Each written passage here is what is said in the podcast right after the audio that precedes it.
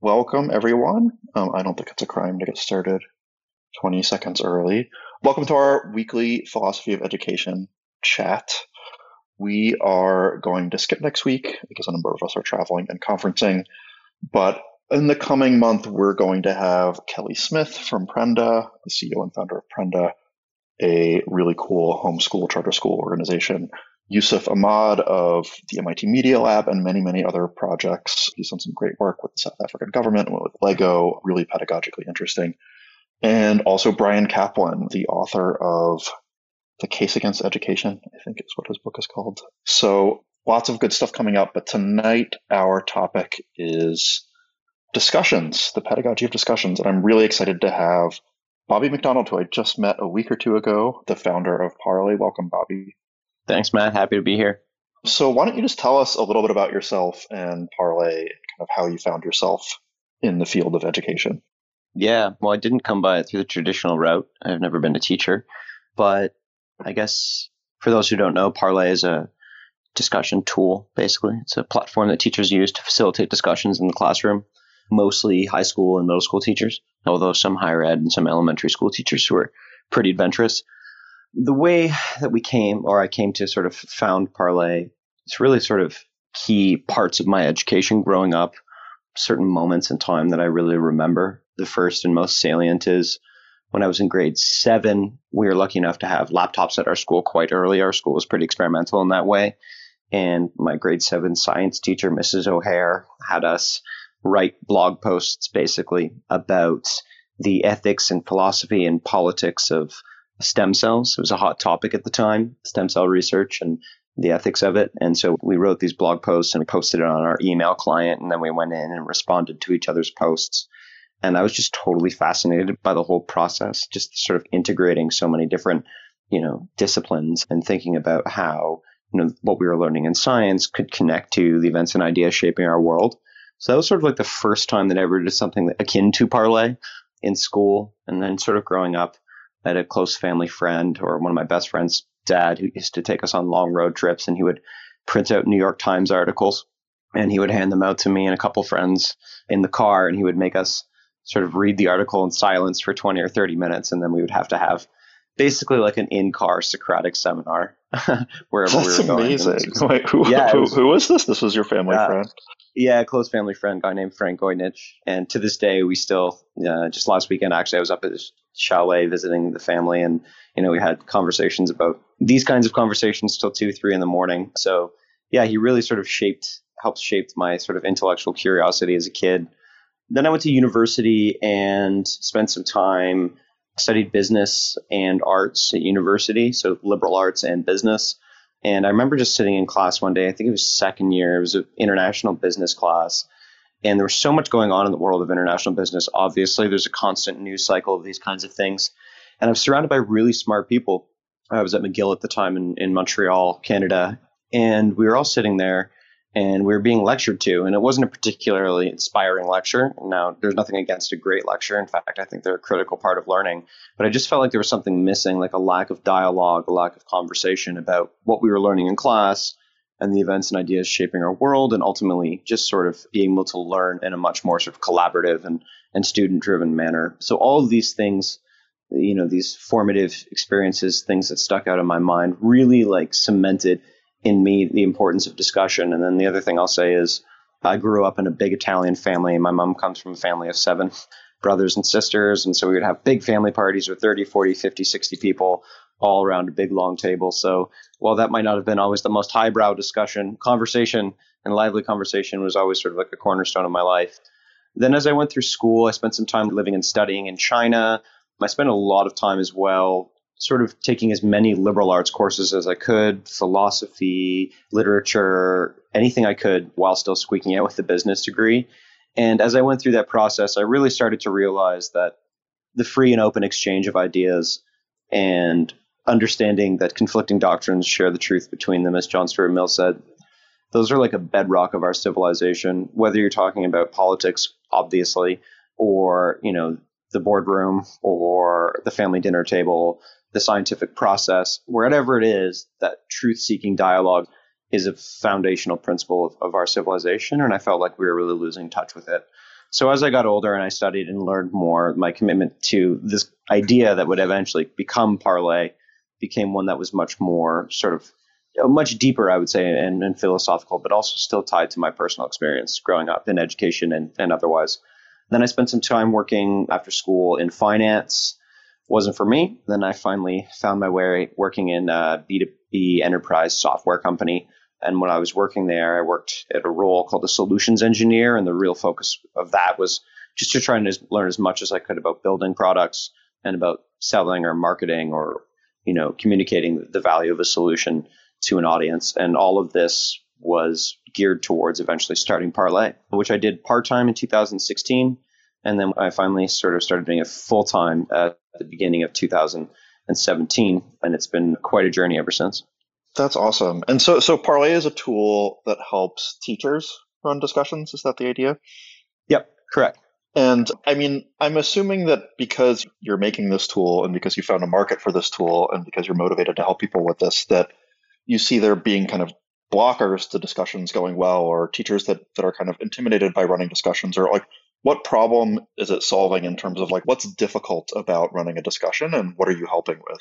Yeah that's a really good question and something we had to figure out really early on. So there's a few critical things that we've discovered in our research that make discussions very difficult. The first one is that most teachers and students simply aren't used to running or being a part of a student driven learning environment where the responsibility of the ideas, creating or generating the ideas, asking the questions, building on, challenging, questioning each other's ideas is really the student's responsibility. And so for teachers who more often than not, not every teacher of course and not all the time, teachers are mostly trained and or feel comfortable in a more didactic learning environment, which as I said earlier, has its merits and has its place for sure. But relinquishing control over the flow of information and the flow of the learning process to students is something that's challenging for teachers, and the same is true for students. It's a lot of responsibility, especially for kids who grow up in an environment that doesn't necessarily encourage that. So that transition is difficult. And along with that are the protocols of discussion. There are many different types of discussions. There are Socratic seminars, there are spider web discussions, there are Harkness tables, a bunch of different ways to run an effective student driven discussion. And teachers don't always know what those protocols are. And it takes a lot of time to learn them, and it takes a lot of time to sort of work your way through the awkward silences and getting the class to the point where, you know, after three or four somewhat awkward discussions, they're sort of off to the races and moving and comfortable with with that kind of learning environment. So that would be the first problem I would say that we're, we're seeking to to address. The second one is inclusivity, for lack of a better term. A few kids will often dominate the conversation. This is true basically in all aspects of life. And so for us, you know, what we want is we want every student to at least have a voice. It's not to say that they're all going to participate perfectly equally, but you want to create an environment where the quiet students who might have really good ideas but not the confidence to interject into a fast paced conversation have the opportunity to do that. And on the flip side, the students who tend to dominate the conversation and love to hear themselves speak are cognizant of or become aware of the fact that they're dominating the conversation. And you want to make sure that all kids are developing the quote unquote skills and dispositions required or that are developed through a really great student driven discussion. And then the third problem is basically measurability, accessibility, however you want to frame that. What gets measured gets managed, of course. And for teachers, tracking who participated, the nature of that participation and that engagement, and how that changes over time at the individual level and at the collective level is very difficult. And as a consequence, it's hard to provide meaningful feedback to students on a recurring basis. And it's hard to assess if you want to go so far as to assess the discussion, which are critical pieces to the puzzle. You need that data so you can understand for example, if you're the student that talks 80% of the time, you need data to show you that. You need proof that you talked way more than everyone else so that the next time maybe you can, you know, relinquish the floor a little bit or whatever the case, you know, maybe. That's awesome. So there's a lot to talk about there. And I, I really want to get into the discussion protocols and inclusivity and I really want to hear what you have to say. I actually like, I mean, I know about all, I've run probably, I don't know, certainly hundreds, maybe thousands of seminar discussions over the course of my teaching career, and a lot of this is still, and I'm a pedagogue, but like that's in my job title and like I'm responsible for this. And, and a lot of this is still pretty implicit to me when it comes to kind of talking about it and teaching it to others. So I want to dig in. But before that, just the first thing that you said about why discussions are difficult was about it being a student driven environment rather than a more didactic environment. And you also said a couple of times, like, look, nothing's wrong with a great lecture, nothing's wrong with a didactic learning environment.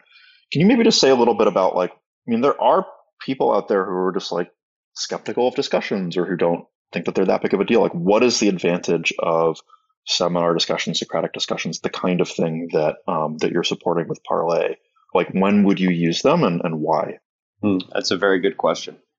I think the first thing is it depends on the kind of discussion that you want to run. So you and I had this conversation when we were in San Diego, and you were pushing me on this a lot. And Annalisa and I spent a lot of time thinking and talking about it afterwards.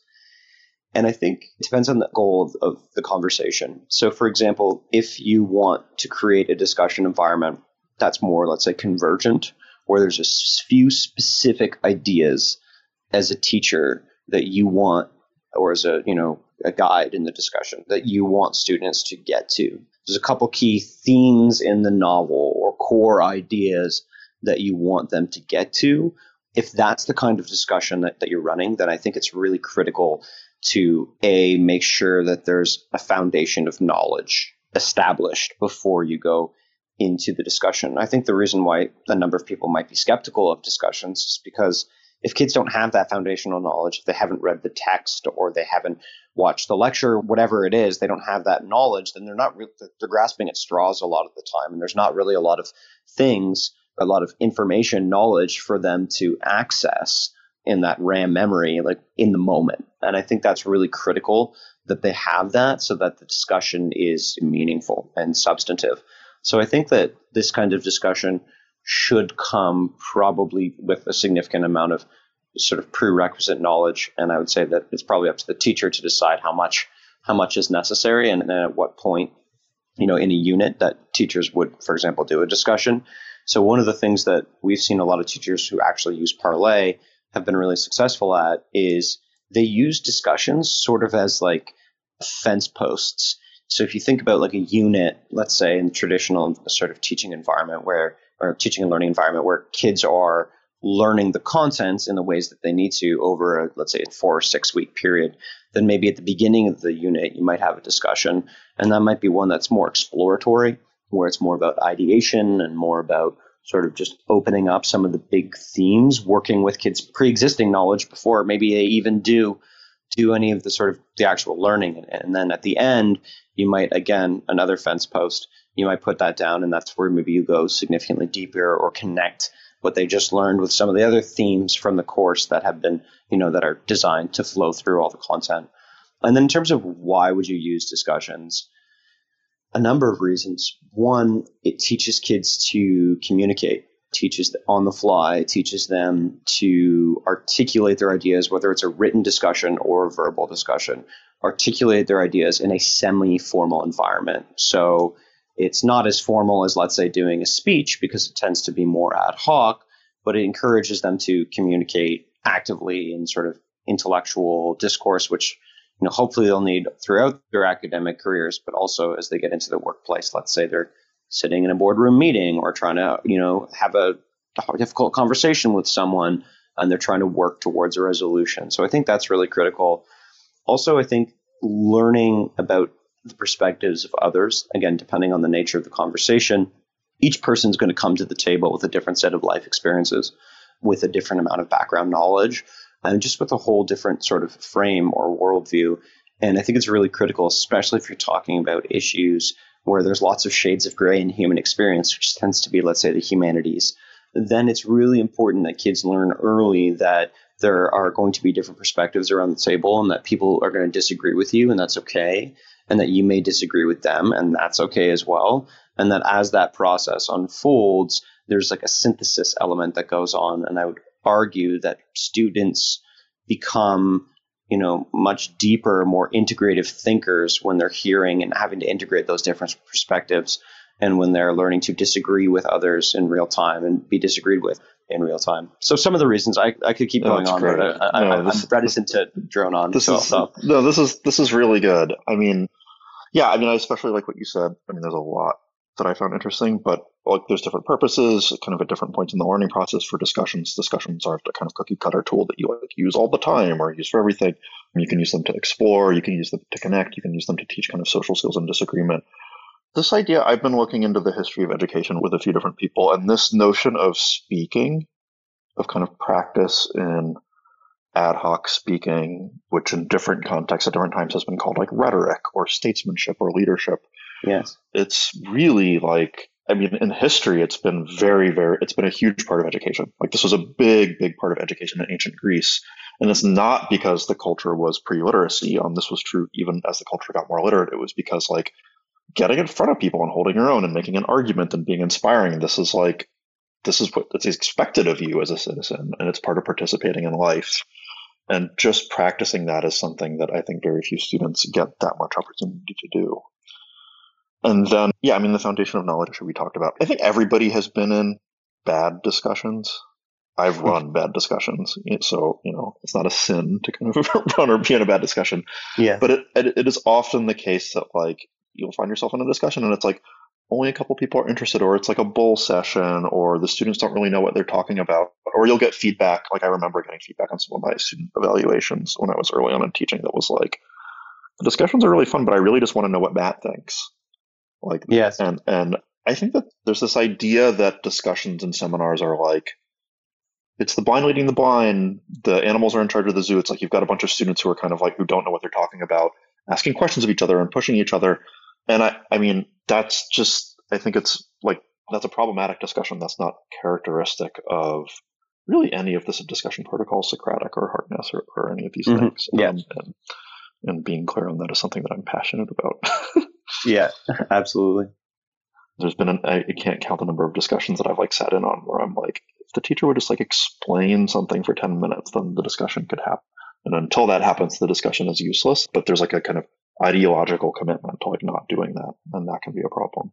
Yeah, yeah. I think there's you know if you're too rigid or ideological on on anything, then it tends to break down. Certainly the edges of the distribution. And I think there's a balance to be struck because you want kids to sit through the awkward silence. You can't rescue them every time.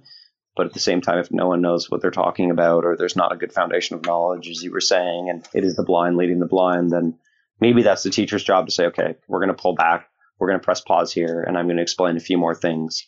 Maybe it takes 10 minutes, maybe it takes five, maybe it takes 20. And then maybe at that point, you kind of get the discussion going again. So there's, it's definitely a skill above and beyond, you know, like you said, the established protocols that mm-hmm. takes time to learn for yeah. both students. Yeah.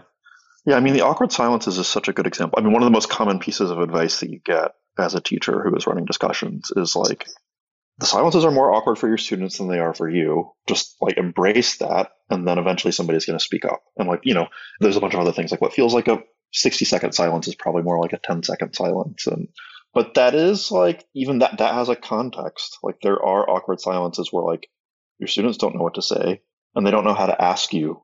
They don't know how to raise that with you. They don't know how to say like I don't understand the question, Matt or Bobby or like what you know like can you reframe it or is this what you're asking and so you just kind of end up sitting and wasting time and, and it's mm-hmm. not great for anyone but, how did you um, handle that that issue of silences i mean i use them a lot now and i if there's a question in my mind as to whether or not the students kind of understand where i'm coming from or understand the issue that we're discussing in a kind of basic enough way to ask about it I will rephrase the question in kind of different ways, or I'll take the question up to a meta level. Like, am I making sense with this question? But I'm pretty comfortable with awkward silences. I mean, I, I, do think I do use them quite a bit in my teaching, um, as, as horrific as that sounds. so maybe you can talk a little bit about one of the protocols that you mentioned, Socratic, Harkness. Just like, what are these discussion protocols that teachers come to kind of master and internalize, and and you can talk about how Parlay helps with them too, but just like just as a first pass, like what does it mean to kind of engage in a Socratic dialogue or one of these other kinds of discussion? Yeah, I'll start with Harkness because it's the one that I think I've, we've studied the most.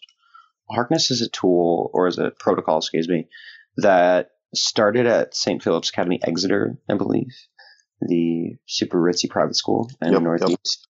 Yep. And basically, they you have these gigantic wood tables, and everyone sits around the table and it's incredibly student driven, but the focus from the teacher's perspective as the students go through, and the students are meant to propose questions.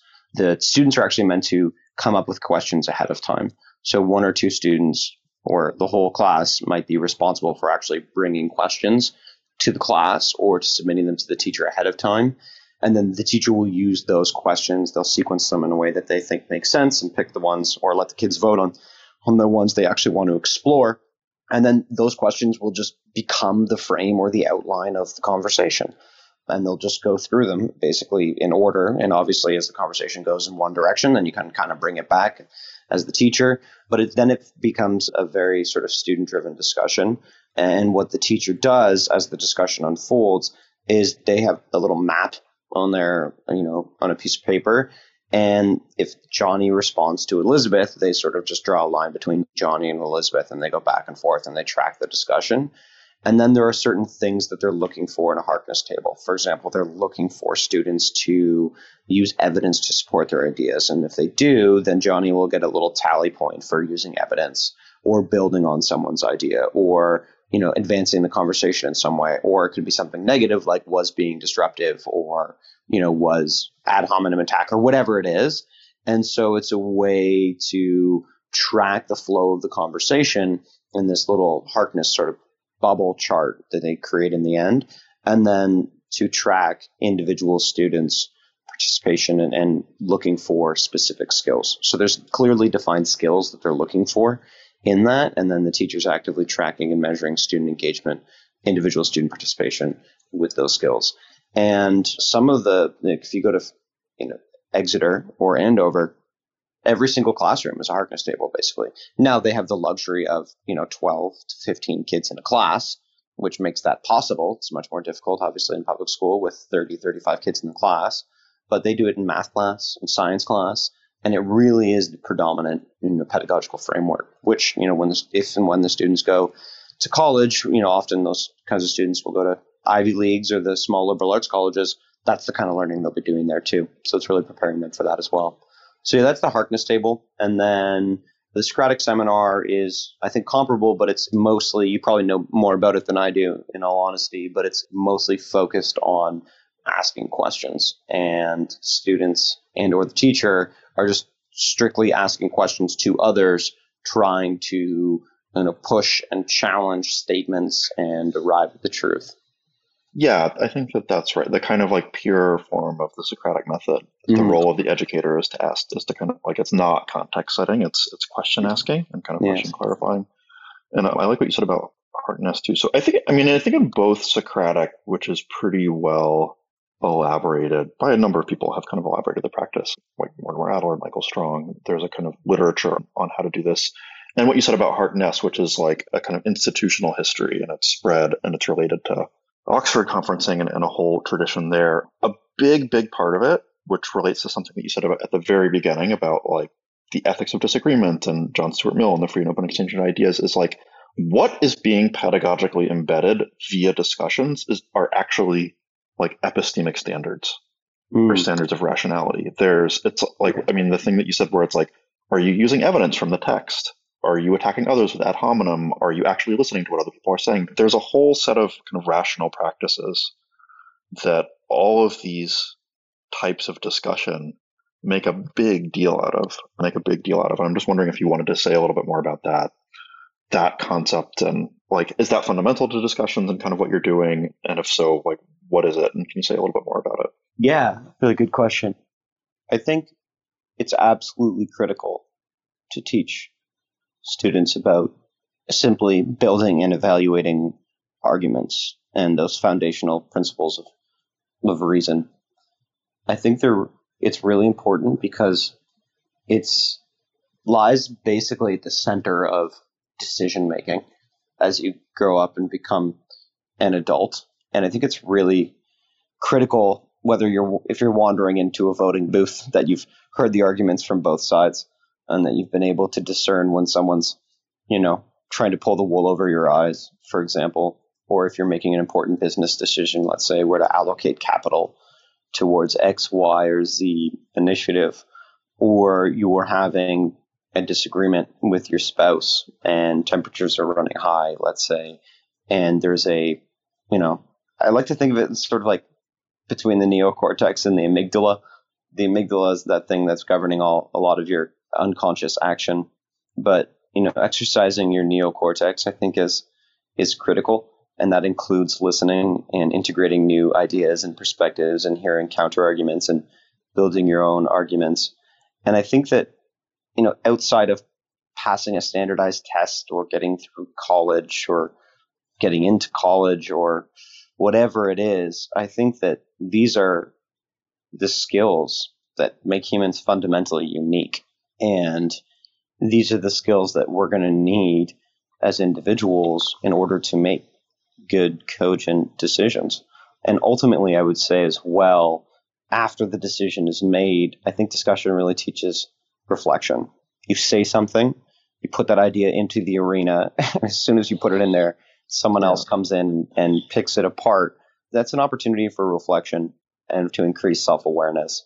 And I think that's so critical as well, just going into the world to be able to be okay with being wrong. And it's okay to be wrong as long as you're in the arena with the right intentions. And that is to ultimately be right. And that's not to win the argument, but it's to arrive at an understanding of the world that is as true as possible and to understand that that process is always evolving and that you'll never actually get there especially when it comes to you know the very messy affairs of human beings. So yeah i think these things are absolutely fundamental. At a civilizational level we all need to know how to do these things so we can get along and cooperate and work through problems and you know pursue truth. And then at the individual level i think they're critical as well. Yeah, I totally agree. So, I mean, if you think about what it takes to communicate, to argue, to kind of come to the truth, I mean, engagement with others, like, I don't think that it's, you can both overstate and understate the case for like the role of others in that process. Like, it's like, yeah, like you can kind of sit there on a desert island and like study and run experiments and come up with your own truth. Like, you have a direct relationship to reality, and that's important, and that's the basis of of really all human thinking and theorizing is that each person has that independent access to reality. Yeah. But it's also the case that like people challenge your ideas, people have different ideas that you didn't think of, that there's conflict, like both at the level of arguments and ideas, but also at the level of goals and preferences yes. and values if you're working together. And so if you think of how do you learn those things? Like how do you learn to kind of like I mean, one of the things that you just said was like you don't want to be right, like you want your ideas to be true. Mm-hmm. Like if the purpose of education is to help students adopt these mindsets, how do you do it? And I mean, it's hard for me to come up with an adequate answer that doesn't at least heavily involve discussion. Because that's in fact hmm. where a lot of these things come up. It's like somebody's disagreeing with you, or you realize in the moment that you're wrong and you have to like check your ego, or you have to kind of articulate your reasons for something rather than just table something because that's the Socratic practice. Like all of these deep moral and epistemic standards are like embedded in the discussion process and like it's practice. Like if you're doing it right, it's practice with them, and that's you know, what could be more important than that. Yeah, I agree, and I think your point about the desert island is interesting too because, yeah, I think if you're on a desert island and you are, you know, like you said, running your own experiments and coming up with your own truth, like that's fine. But we are social beings, right? That live in constant collaboration with others. We have to depend on others, and we have to create, you know, a shared narrative or a shared truth if we're going to solve problems because we can't do it all on our own. And that's where I think the discussion can also be really helpful is in saying, here's what's true to me, here's what's true to you.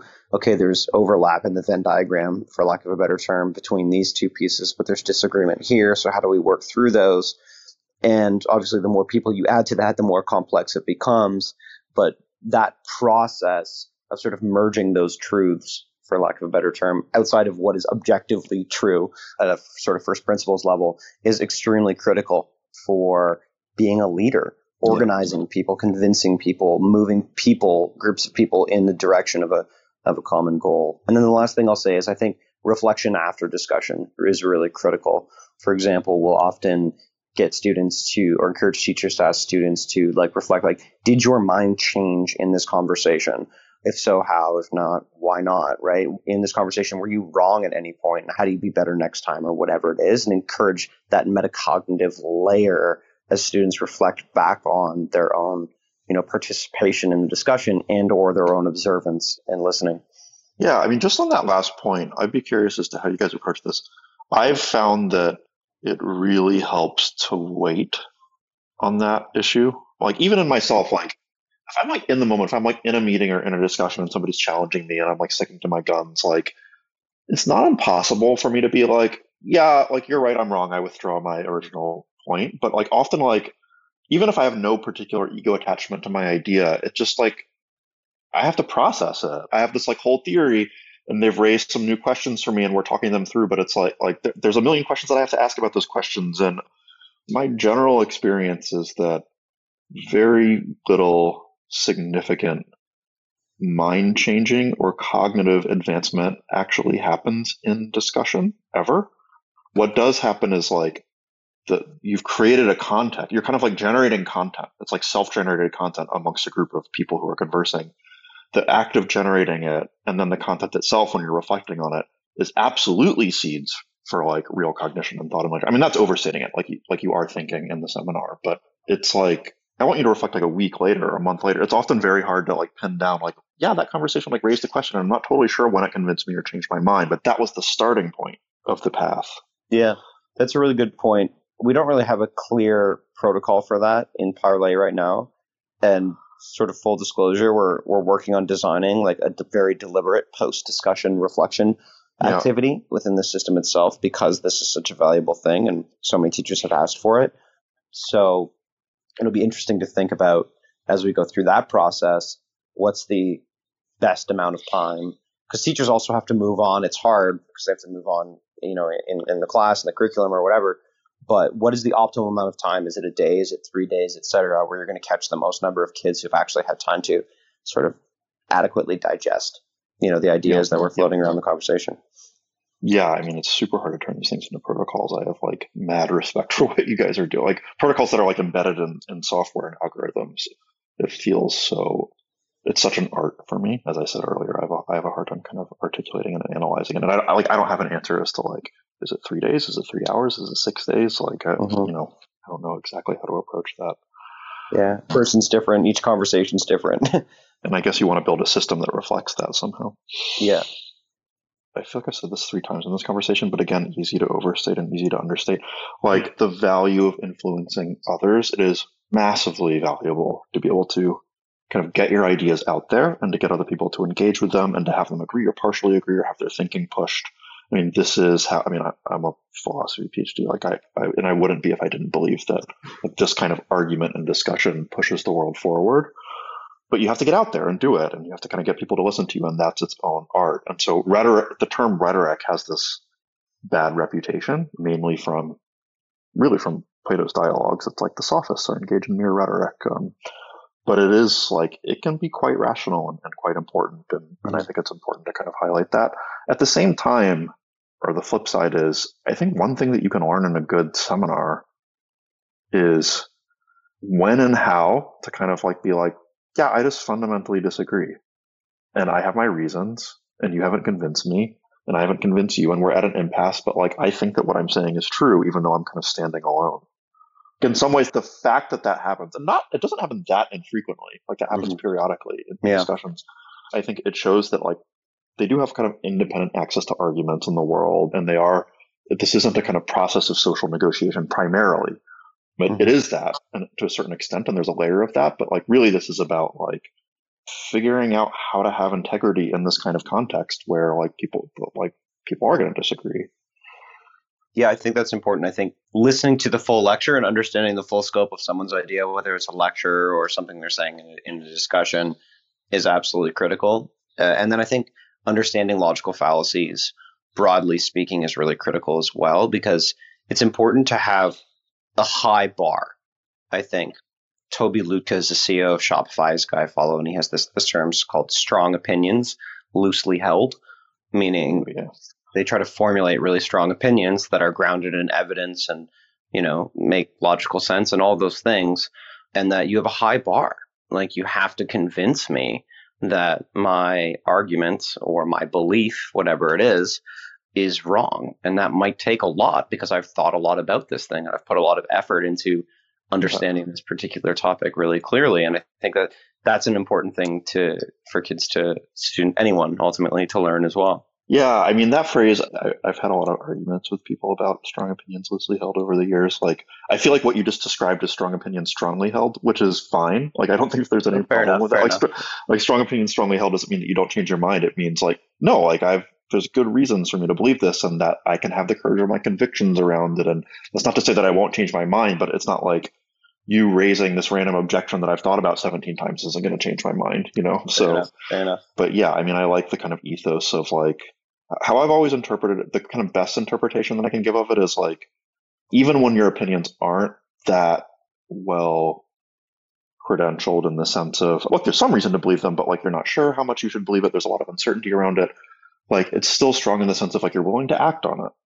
Like you're willing to kind of like, you're not just going to be like hedge and like hem and haw. It's like this opinion is still guiding for you, mm-hmm. even as you are like gathering evidence. And I don't know if that's something that you want in discussion or not but it's a really difficult thing to do. And it's one of the things that distinguishes the good scientists and entrepreneurs, this kind of like bias to action in the face of uncertainty. Um, yeah, I think so too. And actually, one of the things that I struggle with as an entrepreneur and making decisions and formulating arguments and building plans, you know, for moving forward in the future is what role does intuition play? Right. Even like I know that this is probably the right direction to go, even though I don't have the words, even though I don't necessarily have all of the, you know, the clear articulated arguments and detailed evidence. Like I, just feel like some synthesis of all the knowledge that I have, some of all of the experience that I have is pointing me in this direction, even if I can't, you know, lay it out in some tree and so I struggle personally with with that because I find that I can convince myself in and out of anything sometimes, and confirmation bias is a real devil because we do that, you know. So I'm just something that I personally struggle with. So yeah. And if you think about this in the in the context of discussions, this kind of thing does come up in discussions quite a bit. Like where you'll have a student that's like, I don't really know how to argue against what you're saying, but you haven't really convinced me. And they can kind of like it's it's not just like total intuition. They can kind of like gesture to certain things and they say that they want to think about it more. But it's like, how do you deal with that? Mm-hmm. Right? Like, how do you deal with that in a discussion or in a context where it's like, like, is that just your gut? Are you just relying on feeling? You can just rely on feel. Like, it's it's not like that. That's impossible. Like sometimes people do just like like this makes me uncomfortable and therefore I'm not going to consider it. Is that what's going on, or is it like more epistemic than that, more cognitive? But still at a kind of earlier stage and that's why you can't surface it like it's, right. kind of like almost like pre-discussion context and like being able to like noodle those things out and mm-hmm. apart and together again is like so i mean it's so sophisticated but it, it's just i also find it's like i've had pretty few that's not true i mean i went to grad school in philosophy so there were a lot of people that i knew that could do this but it's, it's not that easy to find it's not that easy to find teachers who can do this which just gets back to like what you're doing in terms of like how do you take this incredibly complex you know we're teaching like integrity in the context of a civilization working together to trying to discover the truth and butting heads all the time and codify that into mm-hmm. a set of practices i mean do you have things in the platform that are around kind of like integrity and willingness to accept criticism and that kind of thing yeah for sure we do so it's really hard to do obviously and the real challenge is one of the challenges for us is there are different people at different levels. And some of these things might need to be codified, you know, as students are going through their master's or their PhD in philosophy.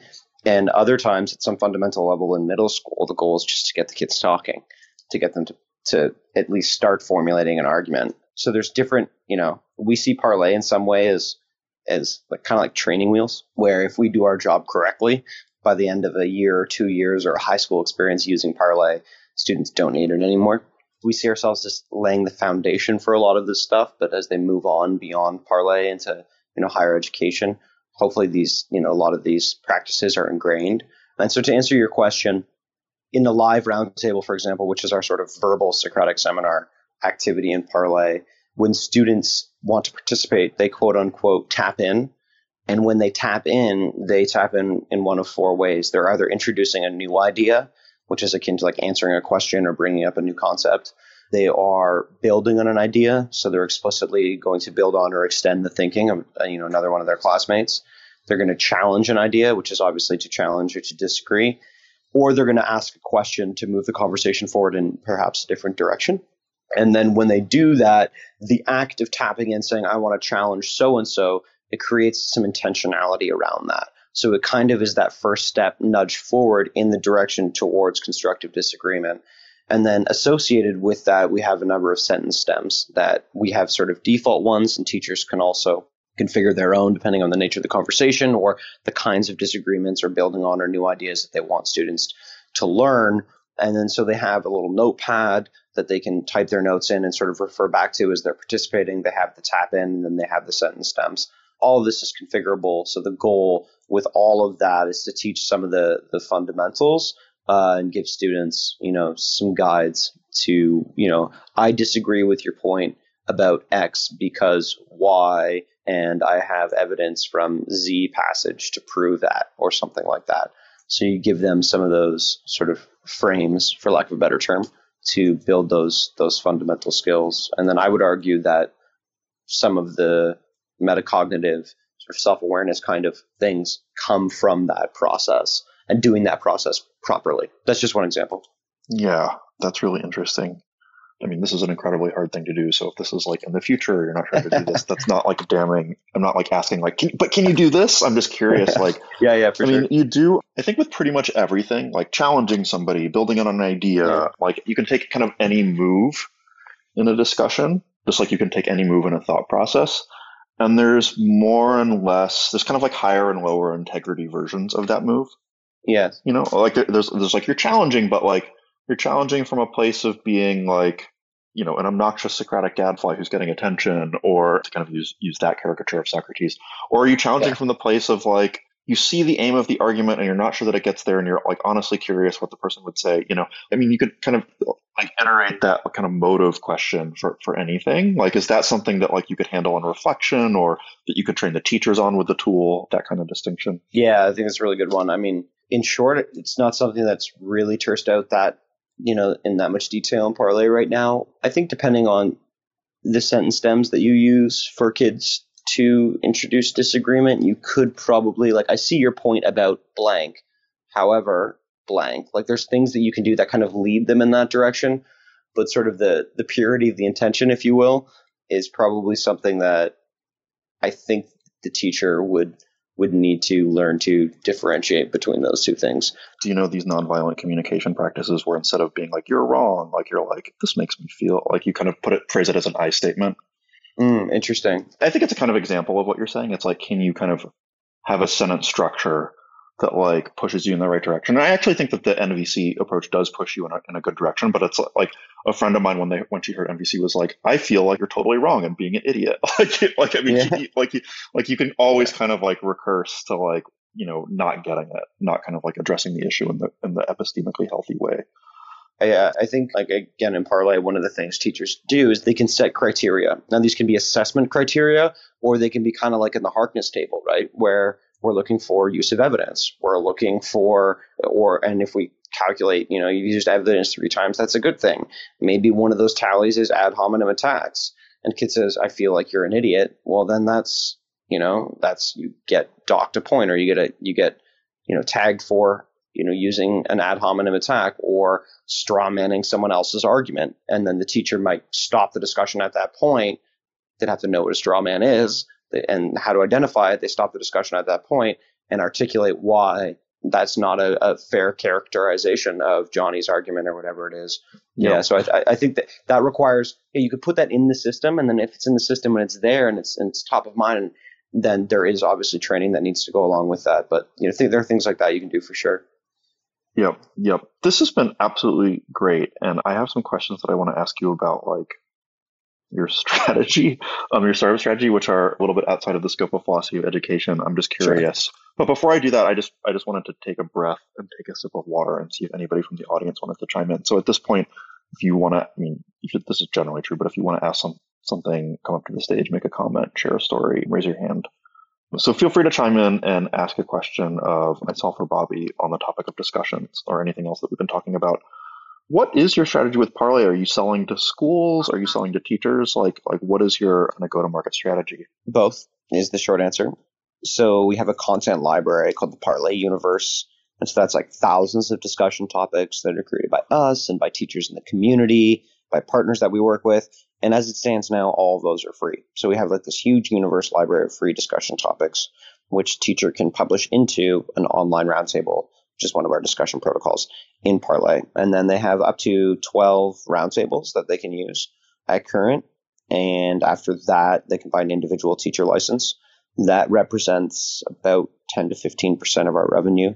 And then the bulk of it, 85% or so, comes from schools, whether that's a department buying a teacher five pack or a district buying a district wide, you know, access to Parlay for all teachers and students. So yeah, that's that's a bit of the breakdown. And this is a tool that you can use. This isn't just a tool for kind of like virtual online learning. You can use this in a classroom. Both, yeah. In short, both of the two current discussion protocols can be used in, in both online and remote. And as we build new ones, that that will remain, or online and in class. And as we build new ones, that will re- remain true. We wanted to sort of transition seamlessly between all learning environments. And what do you think of as like, what is your market for like kind of blue sky? Like, is mm-hmm. this something that gets used in like, you know, 90% of like schools or like, middle schools and high schools or like 50% of freshman university classes or like, I mean, what, like, what do you see as your kind of reach in terms of how many people are using this tool, how many schools are using this tool, like like who's going to find value in it? Yeah, so I think, and as it stands today, about 75% of our users are teachers, that is, teach English, social studies, humanities more broadly. So in that, and most about 70% of them are high school and the rest are mostly middle school, but like I said, some, some higher ed, some elementary. I mean, in a perfect world, Parlay exists in every single classroom, high school and middle school classroom in every single school. Now, the distribution of that will probably be more social studies and English than math and science or some of the other subjects, which is fine. But ultimately, every single student takes the humanities and takes English all the way through to the end of grade 12. So, and then in terms of the, the amount that it's used, again, that depends on the class, but probably a couple times per week or a couple times per month would be the typical teacher using Parlay. But as we build more different kinds of you know, learning activities and discussion protocols into it, then we're confident that it'll be sort of teachers will find more in different ways because most, you know, want to differentiate the learning experience. You have discussion one week and then the next week you might do something different. So every high school English classroom has this in their room. It's this like tech tool and it's loaded with like if you're reading, I don't know, The Grapes of Wrath or whatever, or studying the War of Texan Independence, like you can go to this tool and it, it, can be like you know like just starting to read the grapes of wrath like what chapter are you on here like like get two people together here are a few excellent topics and it kind of leads like is it like a kind of like a tool that people can kind of use you know as needed just like a resource yes. in the classroom? Yeah. Yes. So at current yes. So you can go and you can go to you know the literature collections and you'll find one for every chapter of gatsby or grapes of wrath or whatever. Longer term, the way that we've envisioned Parlay in its current form and, and going into the future is you we believe that you can and will be able to, to architect an entire course, an entire course around exclusively the Parlay experience that would mimic basically what you would find in a in a liberal arts education. But the lectures might be pre-recorded, et cetera, et cetera, et cetera. But that that is the idea in a bigger sense, and then we would we plan to ultimately build full courses or entire units where one parlay activity leads into the next, leads into the next, and they're all scoped and sequenced with a very sort of clear cadence of contents and knowledge, and the requisite questions are asked in an appropriate manner that's ultimately driving to you know certain I don't want to say conclusions, but certain certain yeah, goals yeah. in the learning environment. So that's sort of like the, the next phase for us but it was really critical to build a tool for teachers yep. to just use as they need to mix it into the cadence of all the other things they're doing with all the other tech tools obviously you know low tech environment lectures all that kind of stuff. So ultimately we see both. Awesome awesome. We have mohammed here. Hi mohammed. Hello it makes sense that most of your customers are in the humanities what thinking have you done uh, about what parlay could look like in science classes, particularly the more mathematical ones where it seems like all the students are doing are just learning the right answers that have been solved several hundred years ago. what does discussion look like in those contexts? It's a good question. I'll be the first to admit that I don't have all the answers to that question yet.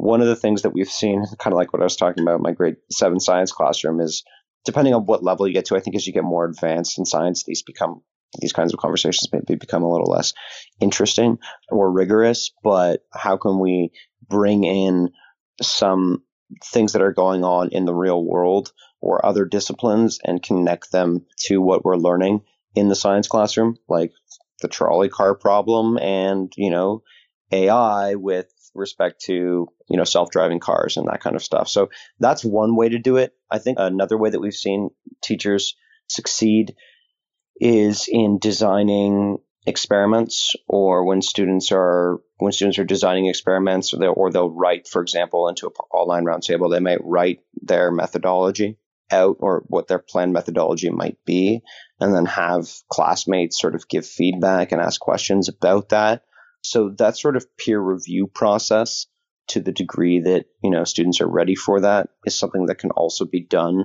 through discussion so those are two that sort of come to mind but yeah, yeah i'm sure there are many more yeah, I mean, the thing that comes to my mind is this isn't always the case. So it really, when I, in the seminars that I run, this is actually fairly minimal. But in a lot of good discussions, particularly literature discussions, but also other humanities discussions, the thing that serves as evidence for the discussion is the text. So there's this artifact that everybody has, that everybody's read, and that everybody understands. Like, this is what you're debating, or this is what you're discussing, or this is what you're trying to understand um, this is the clearest in, the, in, in, literature. It's like you're trying to understand this world, this fictional world, and that all of the evidence about this world comes from this book in front of us, and so we can all refer to it. And that drives the discussion, that drives the debate, that drives questions about like what characters' motivations are, what the themes are, or what's going to happen next, or uh, events relate, or that drives a lot of the literature discussion. So the, I think that the, I mean, in science, the evidence is not the text. I mean, it can be in a, in a kind of indirect way. You could you could have a reading group around the origin of species, and, and kind of through that, there's all sorts of ways you could make that actually really interesting. But typically in a science class, like if you're if you're learning something like inverse square laws or laws of definite proportion and how that relates to atomic theory, like there, there's going to be some body of evidence, either directly that you're working with in an experiment, or indirectly that you're like seeing described or seeing a video of, and that seems like it should be it should play a certain kind of role in discussion. I haven't run that many science discussions. So, I mean, what do you think, Mohammed?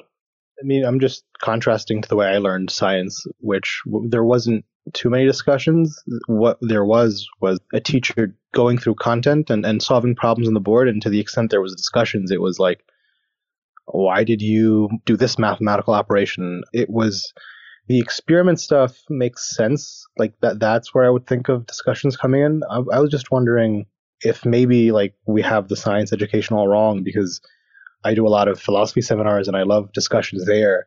So maybe I, I feel like I've missed out on something mm. equally enjoyable. Yeah, I mean, there's like a whole movement. So just take math. There's like a whole pedagogy around like number talks and math discussions and making making math kind of more seminar like and doing math in school like more like real mathematicians do, where you're like positing thing, you know, positing things, and you have like scholia and theorems and definitions, and you're batting them around, and you're all going up to the board, and you name things after one another, and like like it kind of. I mean, I don't think it's like a Socratic or a Harkness exactly, but it, it does add a kind of social element in a way that's good, that a social element that's epistemic and that's motivating and that drives students towards kind of better thinking and better answers you know, Jo Boaler has written a lot about this, um, and then she has her critics, and, and, there's kind of different versions of this. And then in the sciences, I mean, Bobby, do you know? I mean, I know that St. John's does a ton on kind of science seminars that work like this that are more focused on like reading the great books and kind of having having discussions around those, where the great books might include like the Principia, right? But I have less of a sense of what the literature there says. Yeah, I'd be I'd be lying if I said I knew well either. But on on the subject of math and and sort of just the the way that some teachers who use Parlay in the science or math classroom do it is in our online roundtable. It's it's kind of just like a, a sexier discussion thread, and so the teacher will put forward a question, and it may be like, "Here is the question. Now everyone try and answer it once." And then each student has to go submit a unique response before they see other people's responses and then everyone gets secret identities. So you know it's okay if you if it's not right. For example, it's more about like the thinking and then the guiding questions that you have to answer as you go through and read through your peers' submissions would be you know helping them maybe improve their solution or improve their answer or you know think through it differently. Sometimes teachers will also do things like ask the students to create a question to help understand X, Y, Z. So they sort of reverse the role and the student becomes the teacher. And then the job is to each for each student to architect their own question.